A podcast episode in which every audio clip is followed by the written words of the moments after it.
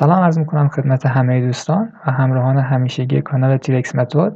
با چهارمین اپیزود از سلسله پادکست های مرتبط با روانشناسی market در خدمتتون هستم.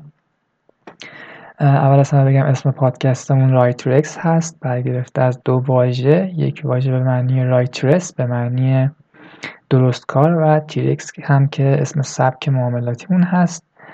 ارز کنم خدمتتون که ما با کتاب هفت گناه کبیره در معامله گری شروع کردیم پادکستمون رو تا به این لحظه سه پادکست رو در خدمتتون بودیم. درباره سه گناه اصلی اولیه ترس و طمع و بیپروایی یا بی احتیاطی این قسمت یا این اپیزود فصل چهارم این کتاب هست در رابطه با غلبه بر گناه بینقصی.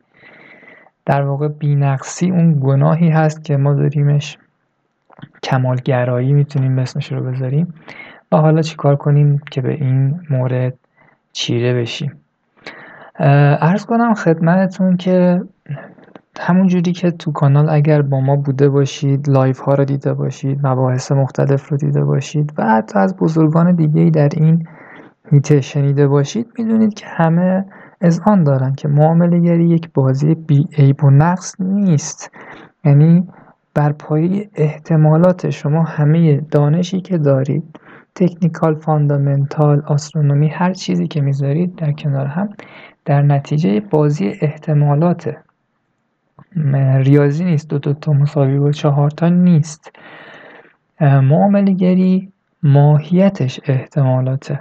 پس شما وقتی یک سیستمی رو طراحی می‌کنی برای خودت و می‌خوای روش عمل کنی تمام جزئیات رو در نظر می‌گیری میگی آقا من این کارو می‌کنم بر اساس علم من اینجا اینجا اینجا. همه چی تیک می‌خوره و این پنجاه درصد قضیه است. یعنی شما دانشت رو سیستمت رو بدون اشتباه و بدون خطای انسانی پیاده سازی کردی و موارد رو پیدا کردی. اما market با تو راه نیومده چرا؟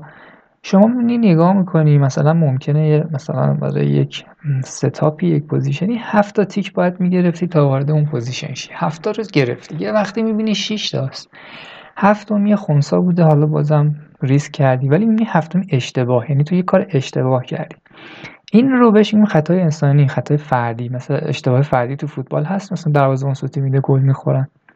این داستانش فرق شما همه چیز رو کنار هم درست چیدی هفتاتی که تو گرفتی اما نمیشه. چرا؟ چون داریم میگیم اینجا بازی احتمالات هیچ کس از آینده خبر نداده خفنترین و قوی ترین تریدرها هم نمی‌تونم بگن. الا بلا مارکت الان از اینجا برمیگرده.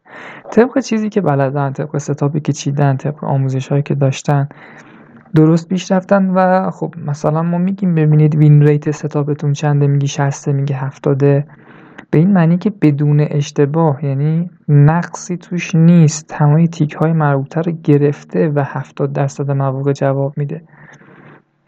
درسته؟ پس شما نمی‌تونی setup ی پیدا کنی که 100 درصد. اگر هم کسی ادعای اینجوری می‌کنه داره سرتون کلاه می‌ذاره. داره از ویژگی طمع شما استفاده می‌کنه سرتون کلاه بذاره و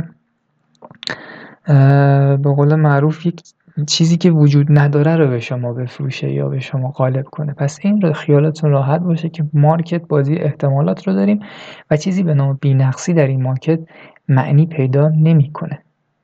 شما حتما باید این تیکه رو توی ذهنتون همیشه برای خودتون مرور کنید که آقا من همه چیز رو هم اگر درست کنار هم بچینم بازم 50 درصد قضیه است. 50 درصد بقیه دست من نیست. ارز کنم خدمتتون که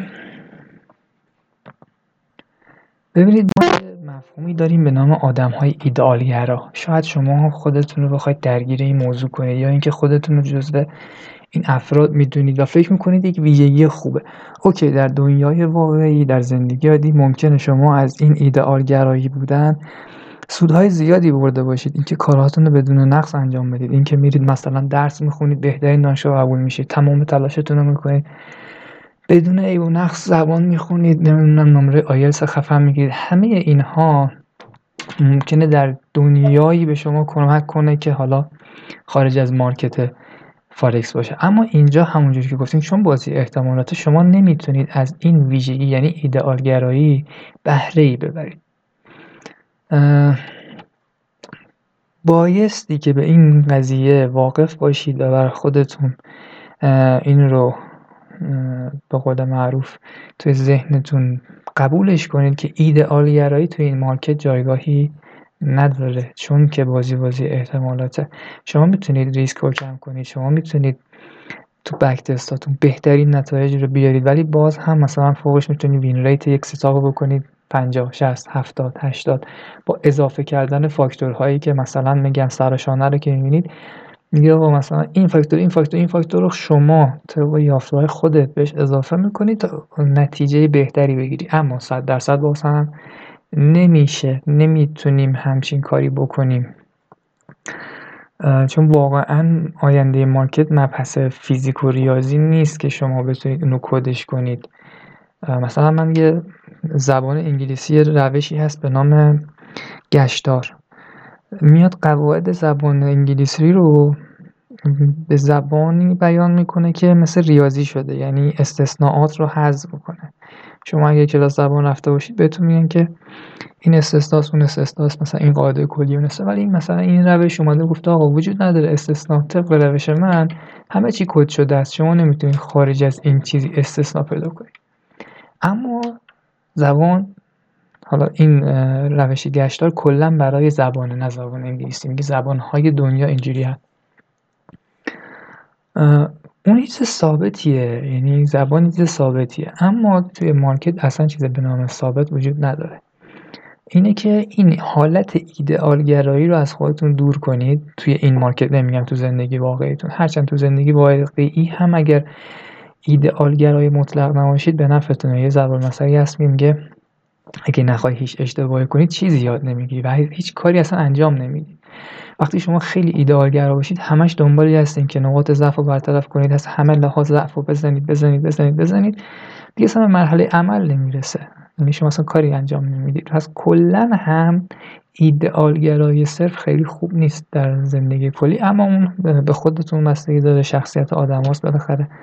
من در جایگاهی نیستم که به شما بخوام بگم این کارو بکنید نکنید اما در حیطه معامله می‌تونم بهتون بگم که ایدئالگرا نباشید.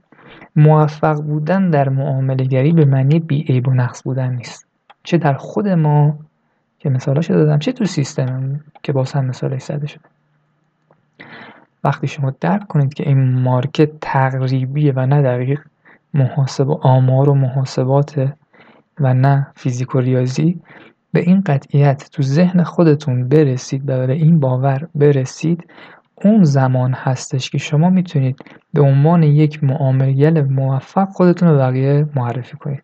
ضرر جزوی از این مارکته برعکس شدن دیدگاه جزوی از این مارکته این رو اگر توی گوشه ذهنتون همیشه یادآوری کنید به خودتون که توی این مارکت ایدئالگرا نباشین اون موقع می‌تونین بهترین عملکرد خودتون داشته باشید. حالا یه ذره به قضیه ریشه یابی این ایدئال نگری و بیعیب و نقص بودن اگه بخوایم نگاه کنیم برمیگرده به نوع طرز فکری که خانواده و مدرسه به ما غالب کردن. شما میگی من ایدئالگرام دیگه فرزن داریم میگیم یه بکگرانی از خودمون نگاه کنیم. شما مثلا توی مدرسه معلمت گفته باید بیست بشی اینو بزن اینو بزن اینو بزن. خانواده گفته تو باید بهترین باشی پسر فلانی هم خواهد دختر فلانی همسایه این اون. با شما مقایسه شدن از شما درخواست شده که شما از اون بالاتر باشی. میگم توی زندگی عادی شاید که من قبولش ندارم. البته در جایگاهی نیستم که بخوام بقیرم بگم قبول نداشته باشید. به نوع خودم قبول ندارم ایدئالگرا بودن رو. ارز کنم خدمتتون که اما این دیدگاهی که از مدرسه و خانواده و جامعه ای که ما رو بزرگ کرده وقتی بهش نگاه می‌کنید می‌بینیم که آره ریشه از اونجاست. برید مثلا من مثال خودم رو می‌زنم. من حالا قصد شعافش رو ندارم اما من دانشگاه تهران درس خوندم فوق لیسانس دانشگاه تهران. به نظر خودم به خودم بهترین دانشگاه ایرانه. خیلی تلاش کردم واسهش خیلی ایدئال گرایانه بهش نگاه نمی کردم و این رو دلیل موفقیت خودم می‌دونم که من تلاش کردم بهترین خودم باشم نه بهترین آدم. بهترین خودم سعی کردم باشم. همیشه با این حس ایدئالگرایی خودم و جامعه مقابله کردم که حالا باز برمیگرده به نگرش هایی که گفتیم از خانواده و مدرسه میاد. حالا من اینجوری بزرگ شدم که اون خفن ترین حالت ممکنه حس رقابتی که باید باشه رو در خودم کور کنم. یعنی اصلاش اهمیت ندم. نه که نیست نه که نباشه نه که نخوام. تلاش کردم بهترین خودم باشم و همیشه هم نتیجه مطلوبی که می‌خواستم رو ازش گرفتم. اما این برای همه نیست. میگم شما وقتی تو مدرسه و اینا طرف خانواده پوش میشید یعنی فشار بهتون وارد میشه که نه تو باید مثلا بزنی دهن فلانی سرویس کنی. تو باید نفر اول فامیل بشی. تو باید همه رو قلقم کنی. این حس رو در شما به وجود میاد که ایدئالگر بشید من می‌خوام یه سری به یعنی من که بر اساس این کتاب هفت گناه کبیره یه سری المان ها و فاکتورهای اون که حالا من با دانش خودم ترکیب می‌کنم بهتون ارائه میدمش. اینجا میاد میگه آقا وقتی شما به دنبال این ایدئالگرایی مطلق هستین چه مشکلاتی پیش میاد؟ حالا در زندگی و حالا در معامله گری. اولین نکته که بهش اشاره می‌کنه خشمه. چیزی که عنوان میشه تو زیر مجموعه مبحث خشم میگه آقا این ایدئالگرایی بود ایدئالگرا بودن کلا یک سیستم ایدئال خفنی نیست. می‌دونی چرا؟ چون توسط کسی دیگه چیده شده. شما بچه ای شما کوچکی شما تو سن رشدی هنوز نمی‌دونید دنیا چه خبره. از شما درخواست میشه بهترین باشید بالاترین باشید این چیزی نیست که شاید خود شما بخواید. میگم یه وقت خود شما هم بزرگ شدی به همین نتیجه می‌رسی داستان فرق داره. اما در اون بره زمانی شاید چیزی نباشه که شما میخوایدش. یک سیستمی که از بیرون به شما داره القا میشه. اما این کتاب اشاره می‌کنه میگه آقا روح آدم آزاد است روح انسان آزاد است. نمی‌خواد که تبعیت کنه از چیزهایی که دیگران براش درست کردن. این رو شما می‌تونید ملاک قرار بدین که کلا حتی کسی که ایدئال گراست شاید تو ذاتش ایدئال گراست ولی خانواده داره بهش میگن که آقا مثلا هر دوست داری زندگی کن. اصلا تو نباید بهترین باشی. چرا می‌خوای بهترین باشی؟ بهترین بودن خوب نیست. شاید ذات اون دلش می‌خواد بهترین باشه. می‌دونی دارم عکس حرف این عکس ایدئال گرا بودن رو می‌زنم. داشتیم می‌گفتیم شما ایدئالگرا نیستی از بیرون پوش میشی یا بیرون بهت فشار می‌کنه ایدئالگرا باشی اما شاید در اون ایدئالگرایی از بیرون مثلا میگه نه بابا ولش کن تیک تیزی بی خیال راحت باش. ببینید در دو طرف قضیه رو نگاه می‌کنیم. این موقع روح انسان آزاد است. دنبال تبعیت کردن از دیگران نیست. شما دوست داری که آزاده باشی. برای خودت باشی. کاری نداری دیگران چی میگن. شاید یه نفر موافق تو باشه یه نفر مخالف تو باشه. مهم نیست دیگران چه فکری می‌کنن. اما این حالت که دیگران شما رو پوش می‌کنن که ایدئال باشی بهترین باشی موجب به خشم میشه. و شما وقتی می‌بینی که نمی‌تونی بهترین خودت باشی ضمن اینکه بهترین بودن چیزی نیست که خودت می‌خوای از بیرون داره به شما اعمال میشه. این میشه توی این صورت احساس خستگی بهت دست میده. می‌بینی ای بابا نه این چیزی که من میخوامه. نتونستم بقیه راضی کنم. خسته میشی خشم به سراغت میاد. میشه منشأ خشمه. این ایدئال بار اومدنه یه استانداردی از شما می‌خواد که شما بهش نمی‌رسی و خسته میشی و منجر میشه شما خشم به شما به سراغ شما بیاد. حالا اینو بیاریمش توی دنیای مارکتی که داریم روش کار می‌کنیم. کاری به محیط بیرون و بقیه نداریم. شما یه انتظاری از خودت داری. میگی آقا من باید که مثلا ضرر نکنم امروز یا من باید امروز سود کنم. راه نداره. میری پای مارکت دو تا ضرر میدی. مثلا دو تا یک درصد دو درصد ضرر کردی. میگی نه اصلا راه نداره. من الا بلا باید سود کنم. ایدالگرایی کمالگرایی میشینی پای کار. ترید اشتباه می‌کنی. چرا؟ چون هدفت سود کردن هدفت اینه که روزی رو داشته باشی که ضررده نبوده باشه. یا اینکه مثلا به خود میگی من باید روزی سه درصد سود کنم دو درصد سود کردی میگی یه درصد دیگه مونده. الا بلا من باید امروز یه درصد دیگه سود کنم. ایدئال گرایانه به قضیه نگاه می‌کنی. باید برای برای خودت قوانینی داری که قوانین درستی نیست. ایدئال گرایانه است ما می‌خوایم سود کنیم می‌خوایم از مارکت پول دراریم نه اینکه روزی سه درصد. ما کارمندیم که یه عدد ثابتی بخوایم از مارکت بگیریم؟ یا اینکه اصلا سود نکنیم یه روز ضرر باشه؟ آقا بی خیال. شما یه استانداردی برای خودت دارید توی قوانین ترید کردنت. شما در یه استانداردی وارد position شی. نه اینکه بر اساس استانداردهای مالیت یا شخصیت دنبال سود تو market باشی. پس زمانی که اتفاق نمیفته خشم به سراغ شما میاد و اثر می‌ذاره روی معاملاتت. به این نکته خیلی توجه کنید و پس مالی دیگه مدیریت سرمایه رو درگیر نکنید با ایدئال گرایانه خودتون. پس به این نتیجه رسیدیم که وقتی شما خیلی ایدئال گرایانه به مباحث مختلفی نگاه می‌کنید منجر به خشم میشه و این خشم روی برایند کلی شما اثر می‌ذاره. market هم که دنیای احتمالات و اصلا قطعیتی وجود نداره. شما ایدئال گرایانه بهش نگاه می‌کنی اصلا داغون میشی اصلا خسته میشی. می‌دونی چی میگم؟ شما میای position هایی رو می‌گیری که بدتر میشه و ذهنت خسته میشه. حالا گیریم به سودم رسیدی که ممکنه 99 درصد نرسی چون از روی خشم و استاندارد استانداردهای اشتباهی که از ایدالگرایی توی دنیای خارج از مارکت به احاطه شده چیره شده می‌خوای وارد مارکت چی میگم که سود نمی‌کنی حالا گیریم سودم که کردی ولی ذهنت خسته است. داغونی فردا دوباره می‌خوای بشینی ترید کنی با اون ذهن خسته در صورتی که تو آرامش می‌خوای. تو دو درصد سود کردی بسته. آرامش دار به خودت فکر کن به این دو درصد فکر کن این یه درصد سود فکر کن. به اینکه فرضاً که پول تو بانک بوده که ما آدمای عادی می‌زنن تو بانک سالی 15 درصد میشه ماهی یک و دو دهم درصد. تو یه روز دو درصد سود کردی. خدا رو شکر کن راضی باش از این قضیه. استاندارد هاتون رو روی نوع position, position هاتون بگیرید. بازم میگم ایدئال گرایانه بهش نگاه نکنید. ماکسیموم دیگه شما خیلی کنی 70 درصد win rate می‌گیری از یه position. پس این کارو نکنید. ایدئال گرایی که انجام می‌دید توی بحث market مخصوصا بخش مالی به خشم و خستگی تبدیل میشه. وقتی این اتفاق بیفته بعد از اون ترس به شما حاکم میشه. ایدئال گرایی اگه ایدئال گرایی زیادی داشته باشین به شما ترس یعنی به اگر دیگه بخوام مطرح کنم ترس به شما اجازه نمیده که استپای بعدی رو بردارید. هی میشینید دو دو تا چهار تا می‌کنید هی میشینید ای به سیستمتون رو می‌خواید بگیرید هی همش می‌خواید که بهتری و بهتری و بهترش کنید. پس شما کی می‌خواد عمل کنید؟ می‌دونید چرا عمل نمی‌کنید؟ چون اون ترس رو داری میگی آقا من مثلا تو بکتستان به روزی سه درصد رسیدم. الان پول واقعی بذارم چی میشه؟ یه روز میشه دو درصد. می‌ذاری یا پولم گذاشتی؟ یه روز میشه چهار درصد خوشحال میشه یه روز میشه یه درصد. ناراحتی می‌زنی میترکونی اصلا منفی میشه. منفی نشه کم میشه. بعد اینها روی هم انباشته میشه و مرور زمان ترس رو بیشتر در دل شما میکاره. ما موضوع ترس رو توی بخش اول داشتیم که کلا بحث ترس شما اذیت می‌کرد.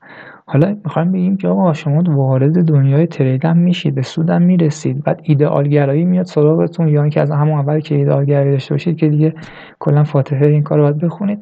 میگن به مرور زمان در استپهای بعدی ممکنه این ایدئالگرایی ترس رو در شما ایجاد کنه. چرا که شما میگید من باید اینو مثلا صد کنم اینو باید چار کنم اینو باید پنج کنم نمیشه چی میشه عیبش رو بگیرم عیبش رو نگیرم دیگه اصلا به مرحله عمل نمی‌رسه. اینها اون ترس هایی هست که باعث نمیشه شما پاتون رو بذارید در مسیر درست و استپ های لازمه رو بردارید. گفتم اگه اشتباه نکنید چیزی یاد نمی‌گیری.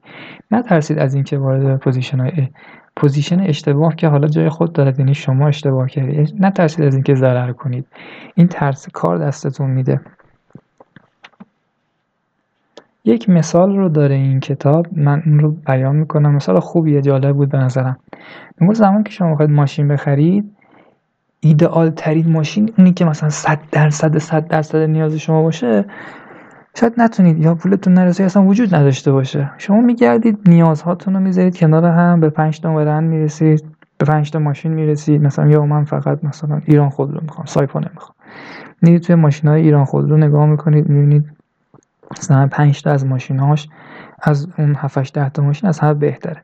بعد میید بین اون 5 تا ماشین ترید آف می‌کنید بالا پایین می‌کنید سبک سنگین می‌کنید ببینید کدوم بیشتر نیاز شما رو انج...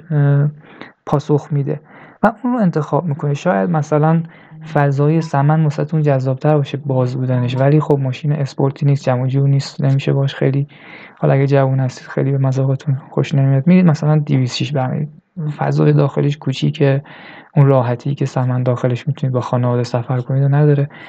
ولی خب این مزیتایی که شما می‌خواید اون بسته سبک سنگین کردنی که گفتم می‌رسید به اینکه مثلا 207 بردارید 206 بردارید. دیگه وقتی این کارو کردین شروع می‌کنید استفاده کردن ازش دیگه ازش بهره می‌برید. باز همون صد درصد شما رو پاسخگو نیستش. چون صد درصد شما این بود که هم جوانونه و چیز بوز و ترتمیز باشه هم فضا داشته باشه. نمیشه. شما غالبا تو خودروهای دنیا رو میگردین ماشینهایی که کاروانن یا واسه سفرن یا توش راحتن اصولا ماشینهایی هستن که سنگینترن و خیلی اسپورت نیستن. خب این استانداردهای ماشین هاست دیگه مثال خیلی خوبی بود و این رو مطرح کرد که آقا وقتی شما ماشین رو خریدی سعی می‌کنی با قوانین رانندگی که بلدی حالا اون امنیت ماشین و همه چیزا رو می‌ذاری کنار میزان مصرف بنزین و اینا همه اینا می‌ذاری کنار شروع می‌کنی با قوانین رانندگی رانندگی کردن.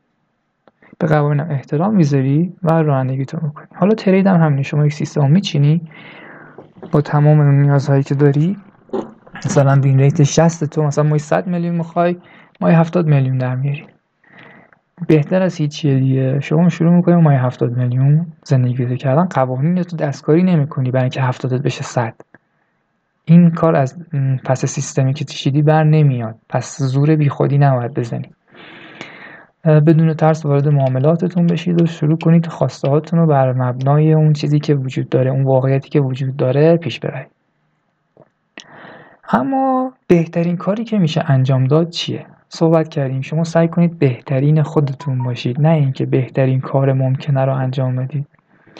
بهترین کار شما بهترین کاری است که انجام میدی. نتیجه چیه؟ یعنی ترجمهش چیه؟ همون که بهترین خودت باش. بهترین بهتر بهتر شد. میگه بهترین بهتر شدن بهتر شدن بهترین بهترین بهترین شدن.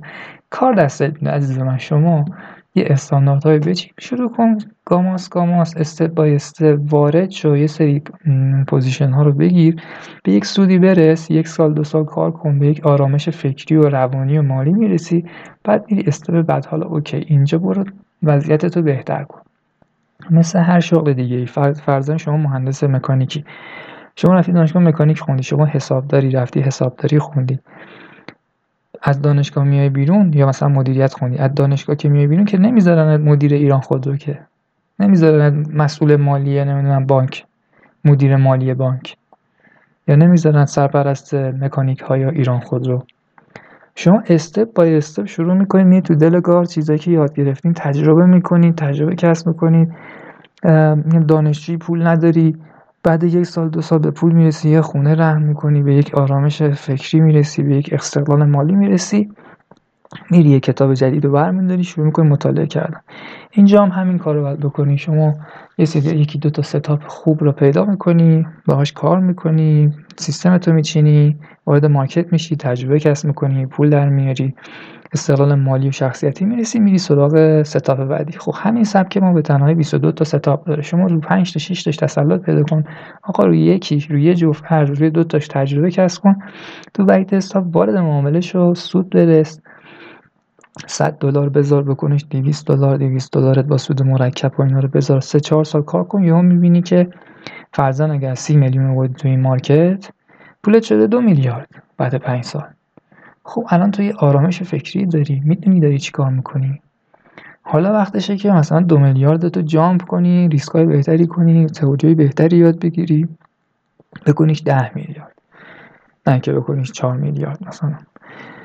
اونجا به این فکر می‌کنی که بهتره بهترش کنی. ولی شمایی که شما فرضی که تازه داری شروع می‌کنی هنوز حتی حساب دمو داری کار می‌کنی یا سنتی یا پولت کمه یا واقعا سوده هست سیستمت ولی پولت کمه.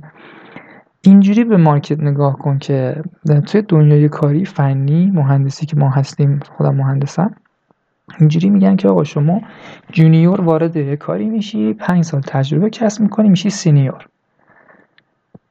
mid senior خود senior بعد که دیگه شما لولت رفت بالاتر بعد پنج سال بعد ده سال سرپرست senior ها میشی مدیریت بهت میدن. بعد 15 سال بعد 20 سال میشی consultant میشی مشاور. یعنی می میشینی تو خونت شما دانش داری یا نه به واسطه 20 سال کار کردن صرفا عدد 20 20 سال کار کردی دانش خیلی خفنی کسب کردی تو حوزه کاریت. من رشتم برنامه نویسی مثلا همچین حالتی داری.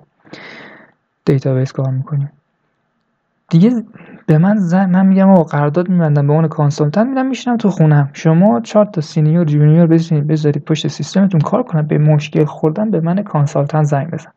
چون من 20 سال تجربه دارم. این دنیا اینجوری شما 5 سال اول junior ی. یه تئوری آموزشی هست تو همه جای دنیا همه رشته به کار میاد تئوری لاک پشت. 5 سال اول چجوری هر هر کار هر شغلی چجوری پیش میره؟ حالا تو دنیای trader ی هم همینجوریه یه بار عکسش رو توی کانال می‌ذارم. قبلا گذاشتم تو گروه عمومی حالا تو کانالم می‌ذارم. تئوری لاک پشت که شما پنج سال طول می‌کشه به اون نقطه برسی که senior شی. حالا پنج سال ده سال کار می‌کنی اون senior پول خوب کار خوب مشتی حرفه‌ای. دیگه اونجا شما بعد از اون مدت کانسالتنت میشی. تو این حوزه می‌تونی بقیه رو خفن راهنمایی کنی. خودت میری تز میدی اصلا.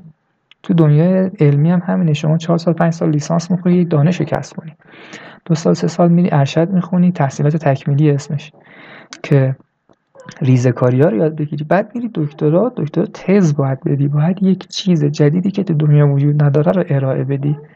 پس از لحاظ آکادمیک هم بخوایم به قضیه نگاه کنیم دنیا اینجوریه. چهار, چهار سال پنج سال جونیوریه. بعد سینیور میشی ارشد می‌خونی بعد میری تو فاز دکترا که دیگه تز بدی و حرفی بزنی که تو دنیا وجود نداره. پس استپ ها رو بشناسید. یک شبه قرار نیست پولدار بشید یک شبه قرار نیست تریدر بشید. توی هر کار دیگه هر شغل دیگه هر مهارت دیگه ای هم همین وجود داره. خب حالا که به این دیدگاه رسیدی نوبتش نوبت به این می‌رسه که خودتو قبول کنی. آقا یه دایه ضرب المثلی هست که میگه یه پارادوکس عجیب. این است که من خود را قبول می‌کنم همانطور که هستم. من می‌توانم خود را تغییر دهم. میگه چی؟ میگه که آقا شما زمانی که خودت رو قبول کردی یعنی میگه آقا من ایدئالگرای همینجوری هم دیگه. ولی این مارکت مارکتی نیست که بشه بهش ایدئالگرایی نگاه کرد. پس چیکار کنم من؟ باید استانداردهای خودم بیارم پایین. با ذات من همخونی نداره. اینجاست که باید این, این, این رو بپذیری. باید به این قضیه واقف باشی که پذیرفتن این بهت کمک می‌کنه در راستای رسیدن به اهدافت که ایدالگرایان است. پس خودتو بپذیر. چیزی که هستی بپذیر. ایدالگرای خودتو بپذیر. نیستی که خب چه بهتر بازم خودتو بپذیر. قبول کن که اینجا حتی در زندگی عادی هم می‌تونید بهش اشاره کنید ولی ما داریم درباره market حرف می‌زنیم. این پذیری که مثلا تو توان 50 درصد به کارگیری دانشته وارد market میشی سود می‌کنی اینا. و حالا در آینده خودتو تغییر میدی. خود قبول کردی مشکل چیه یه مدت هم کار کردی مشکلاتت واقع شدی. قبول کردی که چی هستی کی هستی حالا okay. الان وقتش اینه که سیستمتو بهبود بدی خودتو بهبود بدی شخصیتتو بهبود بدی و برسونی به اون نقطه ای که می‌خوای. و این take time داره. زمان بره. این رو بپذیر خودتو قبول کن. وقتی قبول کردی کار آسون میشه. ولی اگه قبول نکنی این قضیه رو میشه مثل همون جنگ ما market. حالا داری با جنگ با خودت می‌کنی. و در نهایت خسته میشی و اصلا می‌ذاری کنار. پس این رو بهش برس. اینو حتما قبول کن که وقتی نمی‌تونی دنیایی که همش بر پای احتمالات ایدئالگرایانه نظر بدی و کار کنی این رو بپذیری هم کار رو میپذیری هم خودت رو میپذیری و به مرور زمان می‌بینی که اصلا کار راحت تر پیش میره. شما به یک سود معقولی می‌رسی استاندارد حداقلی رو رعایت کردی حالا به مرور زمان می‌بری بالا. استاندارد حداقلی مثل خودروسازهای معمولی. خب بعد بپذیرن که استاندارد معقولی دارن استانداردهای مینیموم و حداقلی دارن نمیان. با دست رقیباشون رو کوتاه کنن انحصاری کنن که جنسشون فروش بره قبول می‌کنن که در رقابت با ماشین های با برندهای خفن جایگاهی ندارن. وقتی قبول کردن اون موقع شروع می‌کنن توی مارکت خودشون مارکت کپ خودشون مردمی هستن که پول مازراتی ندارن پول بنز ندارن.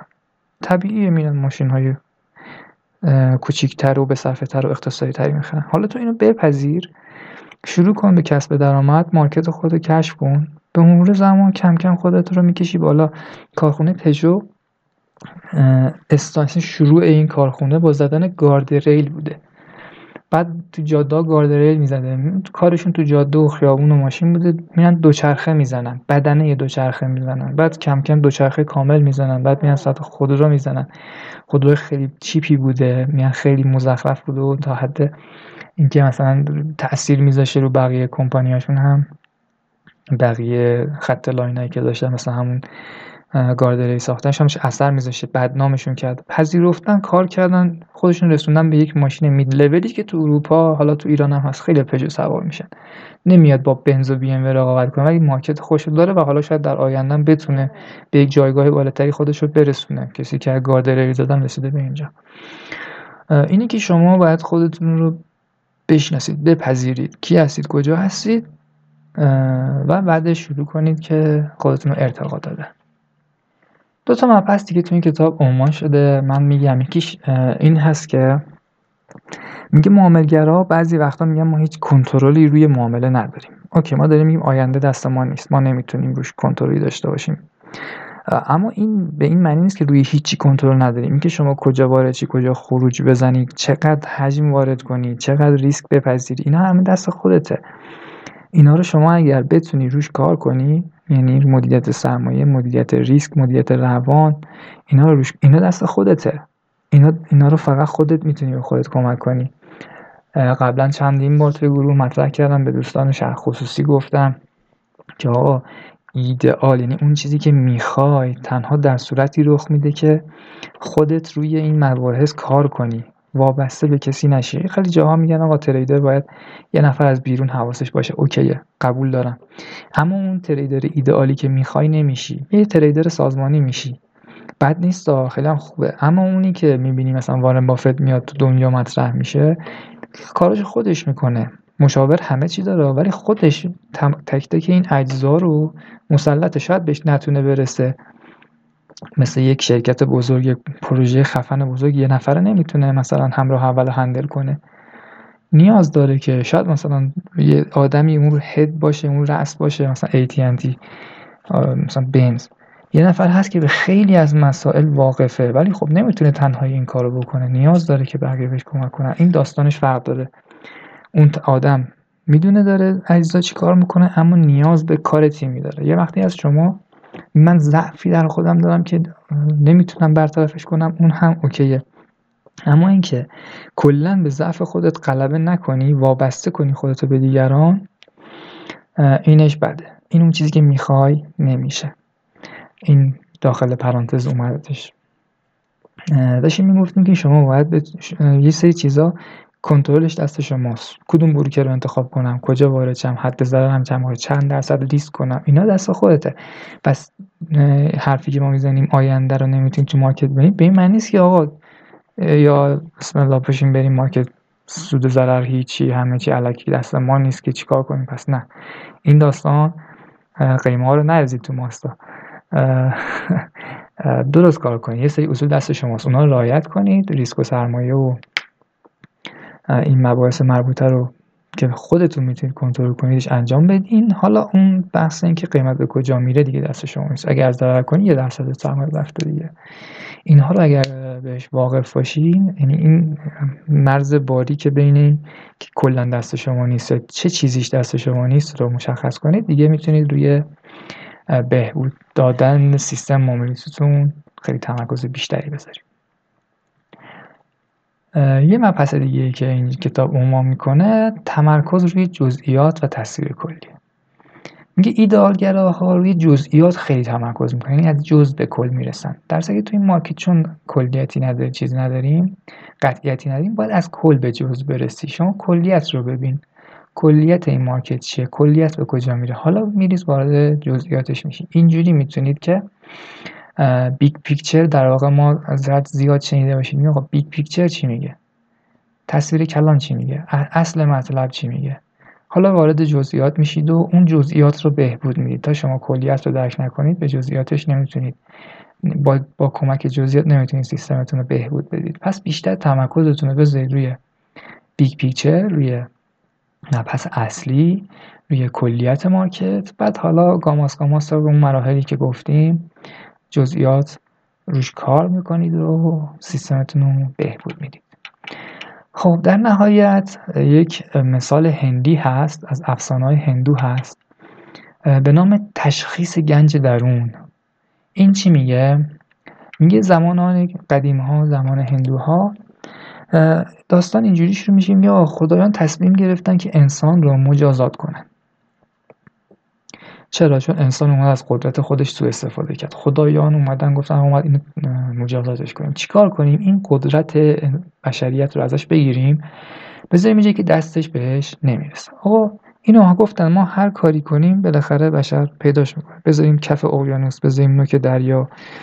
خب داستان افسانه دیگه. شما اگر کمی داستان های افسانه افسانه ها رو مطالعه کردید انسان ها بلند میشن کار عجیب غریبی می‌کنن مبارزات سنگین و خفنی انجام میدن تا به خواستشون برسن. اینم میگه آقا ما این قدرت انسان رو کف اقیانوس بذاریم نوک بالاترین کوه بذاریم. هر کاریش کنیم این بهش می‌رسه. تنها جایی که به سختی و به ندرت می‌تونن بهش دسترسی پیدا کنن درون خود آدم هاست. بریم قدرت رو بذاریم توی خودشون. اینا برن خودشونو کشف کنن برن خودشونو بشناسن. اگر اون کارو کردن موقع به قدرت درون خودشون هم می‌رسن. این یک داستان افسانه ایه اما توی بعد روانشناسی هم میگن این قضیه صدق می‌کنه. منشأ قدرت, قدرت داخل خود ماست. ما باید به یک به همه خوبی ها و بصیرت و شجاعت و لطف و بخشش داخل خودمون پی ببریم خودمون رو بهتر بشناسیم همه مشکلات رو حل کنیم. و به اون قدرت ذاتی که درونمون وجود داره پی ببریم و بتونیم ازش استفاده کنیم. اینم حسن ختام این فصل بود و در نهایت به سان همه فصل های قبلی این کتاب یک سری سوال مطرح می‌کنه. شما واسه تمرین کردن می‌تونید بهش مراجعه کنید. من سوالی که شما می‌خونم میگه مثلا خودمان رو ارزیابی کنیم تا ایرادات ما مشخص شود و با تمرین آن را رفع کنیم. و یه سری زیر مجموعه داره. اینها رو به عنوان تمرین می‌تونید استفاده کنید. مثلا میگه من یک انسان کامل هستم من بهترین کاری که دستم برمیآید انجام می‌دهم. نه اینکه بهترین باشم و بهترین کاری که دستم برمیآید انجام بدم به اندازه کافی توانایی دارم و از این حرفا. یه سری تمرین های خودشناسی خودرفتارانه است که پیشنهاد می‌کنم. فایل پی دی افی که در داخل کانال هست رو هم مطالعه کنید. در راستای حرفایی که زدیمه خلاصه شده متن کتاب هست که خود ناشر منتشر کرده و اگر دوست داشتید می‌تونید کتاب رو کامل بخرید و ازش استفاده کنید. و این بخش آخرش هم سوال ها رو جواب بدید. خیلی ممنون که با ما همراه بودین. تا اپیزود بعدی. خدا نگهدار.